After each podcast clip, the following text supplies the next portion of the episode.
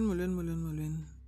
So thank you so much for trusting me with your truth, your your stories, what you guys have been through after um, following the podcast Yaizolo, where I was talking about um, not making seasonal people lifetime and, and knowing when to let go.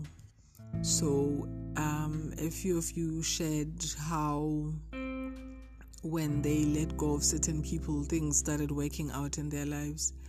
One person even said they had been in a relationship with their, um, the father of their child, and they just kept on holding on, hoping that one day this man will, this man rather will marry her, and this man will, you know, be a family with, with, with her and the child.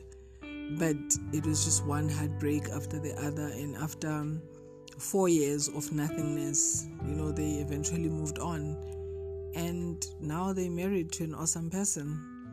And another gent shared how they felt stagnant, like nothing was working out in their lives, and they were looking for a job for over six months, and eventually the relationship ended, and a week after the relationship had ended, he found an awesome job and he's never looked back.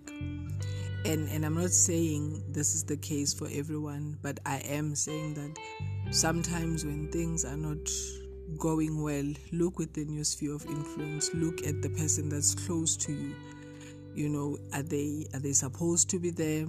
Are you keeping them because of fear? Why are they there? So I am I'm super glad that you, you opened up about your truths, and I am appreciative of you for trusting me with this information, and also giving me the rather the what do I call it? Giving me the go-ahead to just share without obviously sharing people's names. But I appreciate you, and it's it's a journey, guys. It's a journey. We we are all learning.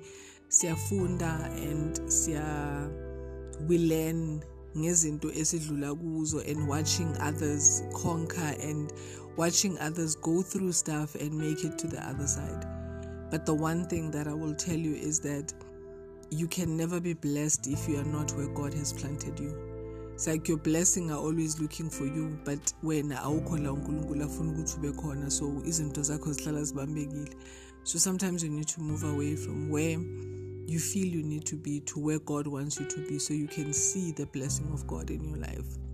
So yeah, man, this is me just saying thank you, thank you for trusting me with your truth, and may we continue on this journey. Yeah, man.